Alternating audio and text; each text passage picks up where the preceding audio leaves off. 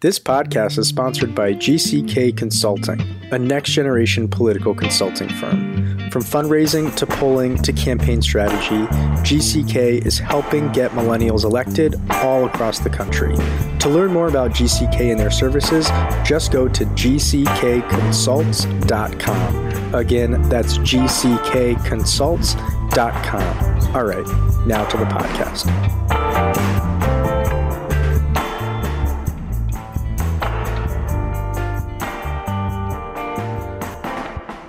Welcome to the Millennial Politics Podcast. I'm your host, Jordan Valerie. My pronouns are she, her, hers, and today I'm joined by Lee Castillo, Democratic nominee for Congress in Utah's 1st. Thanks for coming on. Thank you for having me. I'm really excited to be here. Uh, Lee Castillo, candidate for Utah's 1st Congressional District, pronouns uh, he, him, and, and theirs. Thank you so much. Lee, I'm very excited to have you on. I am a bit biased. You are a Run with Pride candidate, and I serve as National Comms Director at Run with Pride but hopefully I will be able to be just as tough on you as I am with anyone else. um, with that being said, let's start with something relatively easy. You're a first time candidate. What inspired you to jump into this race? You know, it is, uh, it was definitely a calling after I heard the Trump administration's divisive rhetoric that was, um, that it was attacking, um, you know, people of color, uh, prisoners of war, women, the disabled, transgender uh, individuals, um, Muslims, uh, Mexicans. I mean, you name it, and, and they've attacked uh, uh, these people who are in my community. And um, my current representative uh, failed to come out and speak against that. And and in times where there is divisive rhetoric like that, we need a a leader who, you know, comes in and lets the people that they represent know that somebody has their back and that everything is okay, that, that they are being representative and their voice matters. It was the divisive rhetoric for sure. And I want to go there and, um, and, and help combat that, um, and create change for, for the better because we had taken so many steps forward with regards to equality and, and I can't imagine know, taking these step backs and staying there. I have, uh, you know, nieces and nephews of, uh, you know, brown skin like myself. And, and I can't imagine that a world that, that allows just openly blatant discrimination and, and allows people to come up to them and just be racist. And, uh, um, yeah, that's what my slogan is, is Utah is for everybody. So we want to make sure that everybody has representation. And what could you actually do in Congress to fight this discrimination and ensure that everyone is represented? How does that play into legislating on a federal level?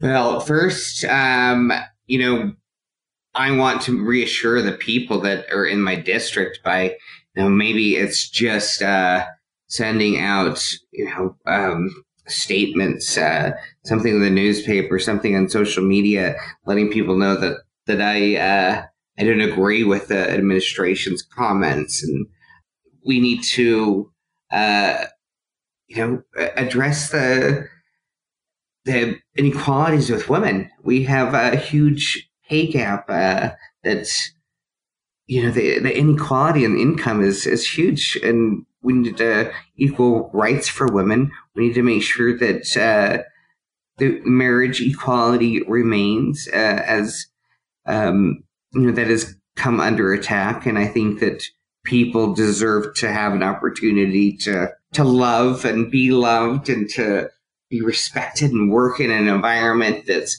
free of harassment and sexual discrimination. And, uh, I think those are issues that, that legislation needs to, to be based around. Um, I also, um, you know, I think that immigration's a huge issue as well, uh, and and making sure that people, you know, just because people are are come from a different area, we should not allow this administration to inflame those fears of uh, xenophobia and. Uh, we need to speak out against that. We need to be proactive um, instead of like reactive, we have an opportunity right now to uh, we have a caravan of people coming to uh, to America, and we have an opportunity to be true leaders and send people out there to begin a vetting process before these people take this trek that could uh, could be the end of them before they even get here, and and start vetting people because people have already been granted asylum in Mexico. So I mean, the humane thing is to allow them to to stay in Mexico and let them know and instead of responding with machine guns to mothers with two year olds and um, infants in their arms. Uh, I, I, don't think that we should be shoving machine guns in their faces. And um, there's definitely, um, uh, we should bring back humanity into politics, into our uh, conversations, and how do we be um, better for all people? Um, and I just, I'm really big on well, you know, we've talked before, and I'm openly, um, I'm openly gay, and and I, and I don't want uh, discrimination uh, to be a factor when people are being hired. Um, you know, those are housed. Uh, you know, somebody should not look at your orientation as a, a qualifying factor or a disqualifying factor. Um, so those are some things that, that we can uh, begin with with legislation to to rally around. So there are a lot of important points there I'd like to hit on. The first is immigration. Could you tell us about your immigration platform? Absolutely. I, I believe in humanity and enforcement. We need to um, realize that we're not the only adults are not the only ones watching the news. The we have kids that are watching uh, along with us, and what they see and hear from the administration is that people who are brown are bad. People who are brown are criminals. The people who are brown are gangsters, murderers, rapists, and we need to we need to counteract uh, counter that with uh, love and inclusion and making sure that you know Americans feel welcome and that and that you know we we can't stand silent like our, our congressman uh, Congressman Bishop has, uh, as well as many other Utah legislators who sat silent. And that's not, that's no longer an option when our democracy is being attacked. I do believe that um, right here in Utah, in my district, we have a lot of rural areas and uh, we, farmers rely on people uh, who have uh, migrated here to work on their farms. So we have a lot of farms and that that are possibly going to be filing bankruptcy because they don't have anybody to work their farms. So I believe that you know Mar-a-Lago should not be the only people who get who, who get an opportunity to hire people um, with with worker visas. I think that we need to create a worker visa program for people who are already here. We, I mean, it's not.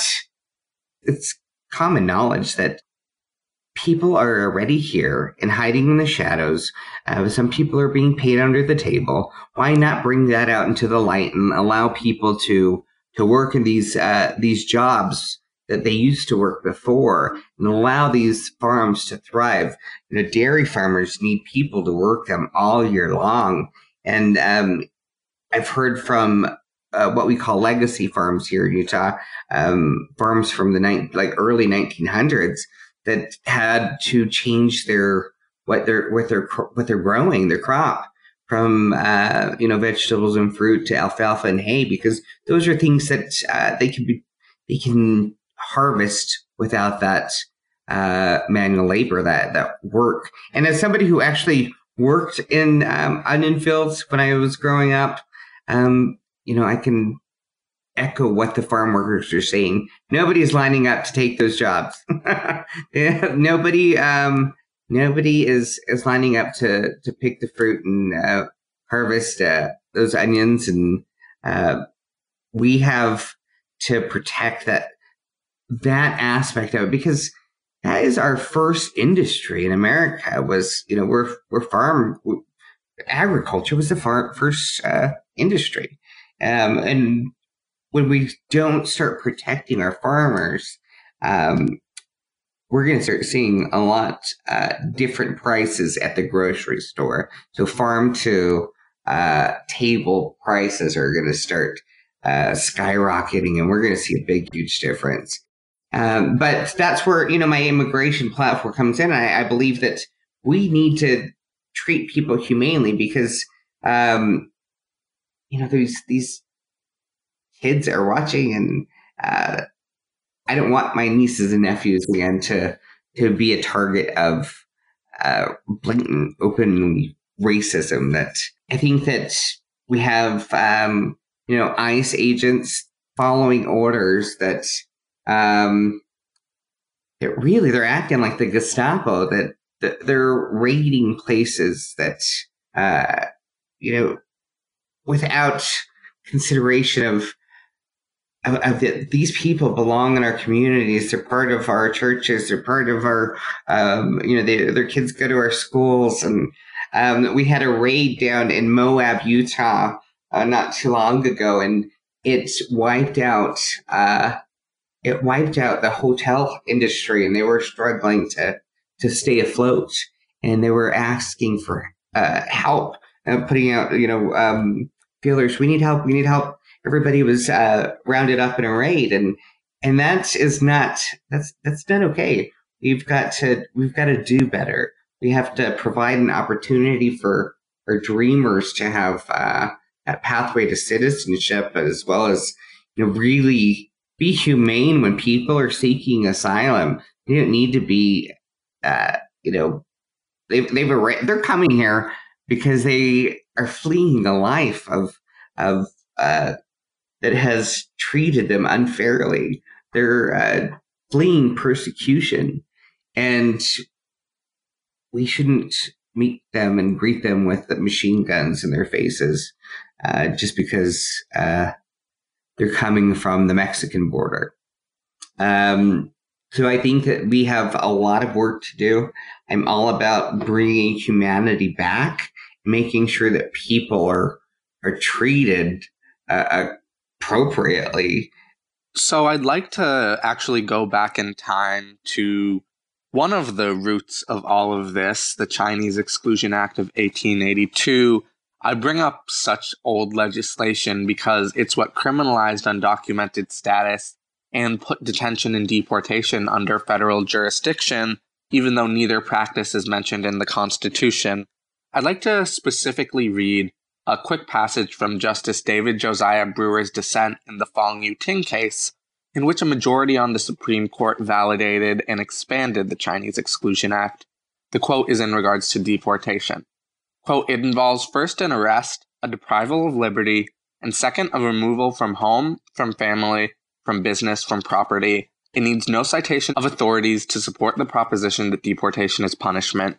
Everyone knows that to be forcibly taken away from home and family and friends, and business and property, and sent across the ocean to a distant land is punishment, and oftentimes the most severe and cruel. What are your thoughts on Justice Brewer's dissent against the Chinese Exclusion Act? No, I think that you know when we um, when we blanket label groups, it just fosters an opportunity for discrimination and dehumanization. Um, so I don't think that we can. Um, we should be able to deny access to any uh, to people based on their ethnic group or nationality or um, you know, we see with this this president that um, and this administration that they had begun um, targeting people of Muslim descent and uh, the, the practice, uh, their religion and their faith was you know, they, they, were Muslims, and I think that um, that's a dangerous place to be when you start targeting uh, people uh, of specific groups. I think that you know when uh, I was watching on the news earlier, and Trump said something about we, we don't learn from history, and uh, and I I just had a flashback to like Hitler and things. You, you know him. Hitler was great at uh, alienating groups and dehumanizing uh, sectors of the population and and taking control and uh, and allowing that that uh, people to look at other human beings as less than, which allowed for the annihilation of so many uh, so many people. Um, you know, not just Jewish, but LGBT people. I mean, there's you know that just fosters that xenophobia, and so I'm um, yes, I absolutely uh, I would love to read the dissent fully, uh, but I am not for um, for anything that uses blanket statements or uh, excludes people and allows them to be seen less than any other but anybody else. That we all have an opportunity to you know, find our happiness and uh, liberty, life, and pursuit of, of happiness applies to all of us. Given this, what are your thoughts on the proposals to remove immigration from national security?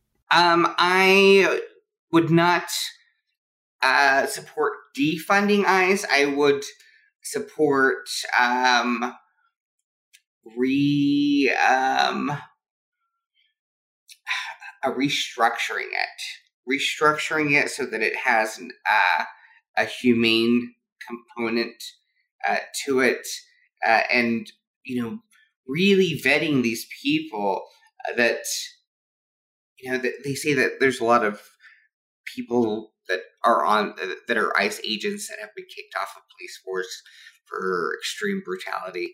We need to vet those people and make sure that they're not our ICE agents because, um, you know, the people who are coming and seeking asylum, they're they're family members. We should never ever have gotten to uh, that point where where we're allowing um, people to become militias um, um, on the border and uh, and they patrol the border themselves with guns.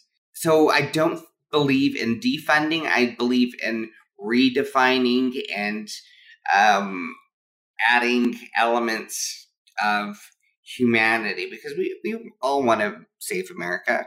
Um, and we know that America thrives when we have, uh, you know, opportunities for people to come here and contribute. Uh, we're a nation of immigrants, so um, we need to, to make sure that we have that in our forefront of our mind. That, that we do better when we have more voices at the table. Uh, it's not a table that is exclusive to rich, white, uh, top one percenters. We need to start opening up that table and inviting everybody to have a seat.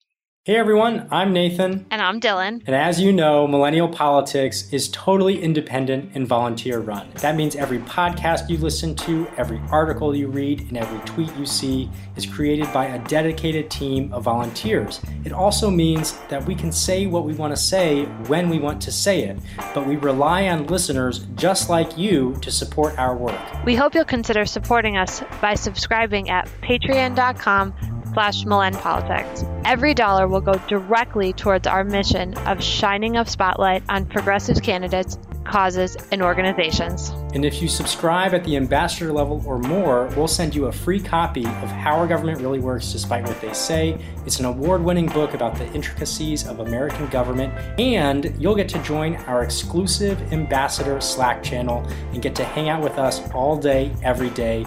I pretty much live there, so if that appeals to you, come join us. And we want to give a very special shout out to our executive producer, Greg Stevens, and our producers, Brad Tracy and Renee. Garcia Brown. Again, if you want to continue hearing interviews and conversations just like this one, we hope you'll visit patreon.com slash Politics. That's patreon.com slash M-I-L-L-E-N politics and join the movement. All right, now back to the show. What are your thoughts on the Trump administration's recent attacks on the transgender community? I think it's disgusting. I think that it's not surprising, but it's disgusting. And when it becomes so common and, normal for a president to, you know, separate and we need to we need to stand up. We need leaders who have a backbone that's going to stand up to this administration and say, hey, these are my brothers and sisters. These are my community members. This is not okay. You do not get to define who they are. Uh, you don't get to deny them from being in the military. You do not get to. Uh, you do not get to lessen their opportunities for for happiness. And um, so I would I would be actively vocal and uh, I would fight tooth and nail for my my trans brothers and sisters. As I'm sure you know, the Trump administration is trying to get the Supreme Court to legalize anti transgender discrimination. Given the ideological rightward shift of the Supreme Court, it certainly feels like something that can happen. Do you share the concerns about the Supreme Court? And if the Supreme Court does rule against transgender rights, what could Congress do to combat that? You know, I'm a mental health therapist and I worked locally for our Utah Pride Center um, in the past. And I, I did it as my practicum for my master's degree. And and I worked with trans, I, I held groups, I did uh, the trans youth group, and I did uh, some adult support trans groups and um, and I was very I very evolved with my community. And um, I don't think that uh, our current congressman uh, would speak out you know in support of our our brothers and sisters. And um, and I will and and that's the uh, the big difference. I mean, the, the and uh, when we allow these injustices to to happen to um, uh, vulnerable populations, we we are um, just allowing that to be one step closer to to doing it to another group. So I um, I have a lot of love for my trans brothers and sisters and my trans family, and um, uh, I do share your concerns with the Supreme Court nomination, um, and I think that it was rushed. Uh, and although it is extremely um, conservative at, at this time, I think that Congress has an opportunity to uh, look at the way that uh, that Kavanaugh was uh, given that opportunity to be on the Supreme Court justice, and and that the vetting process really did not provide an opportunity for all people that he had affected um, and uh, potentially uh, harassed and um, sexually violent. Potentially, you know, those are quotes. Those are um, I, I I don't know. I don't have proof, but I sure would have loved an opportunity to hear what everybody had to say. So I think that Congress has an opportunity to revisit those things and to see if that uh, nomination is uh, is just and if if it should in fact stay or if there needs to be a different appointment. And do you personally believe Dr. Ford? Absolutely. There was nothing about um, I believe survivors. I, I it's you know, as a, a, mental health therapist, I've worked with people with PTSD, not just from you know veterans, but people of sexual assault. I have a lot of compassion uh, when it comes to to people finally being willing and able to share their stories with with the world, like Dr. Ford did. The strength that that took. Uh, and, and I um, absolutely admire Dr. Ford for being so courageous to to share her story. But um, what was not courageous was the senators who ignored all the signs and uh, and the you know the testimony provided by Dr. Ford. We had some opportunity for our, our senators to show some real leadership, and they failed to do so. And when we look back uh, in history from like 20 years from now. They're going to be on the wrong side of history. We had a, a person who uh, was being accused of crimes against women, crimes, sexually violent crimes, and it showed a long history of of these actions since uh, college. What that rushing process? Uh, we did. We did. We did an injustice for not just Dr. Ford, but for all Americans and all survivors of sexual assaults. I um, a part of my history is that I, I worked for the Division of Child and Family Services for a long time, and I had uh, an opportunity to to work with children who who were victims of uh, sexual molestation and and you know when people find the strength to tell their stories we need to listen. Well thank you so much for coming onto the podcast and speaking with us. I really appreciate you for inviting me jordan and i, I thank you for this opportunity to to speak to you guys and um, and to your listeners. And and I encourage everybody to get out and vote. Absolutely. And now to said listeners, as always, to keep up with the podcast, make sure to subscribe on iTunes, follow Millennial Politics on social media, and tune into the Progressive Radio Network every week at 8 p.m. Tuesday to listen to the newest episodes of the podcast. Thanks for listening.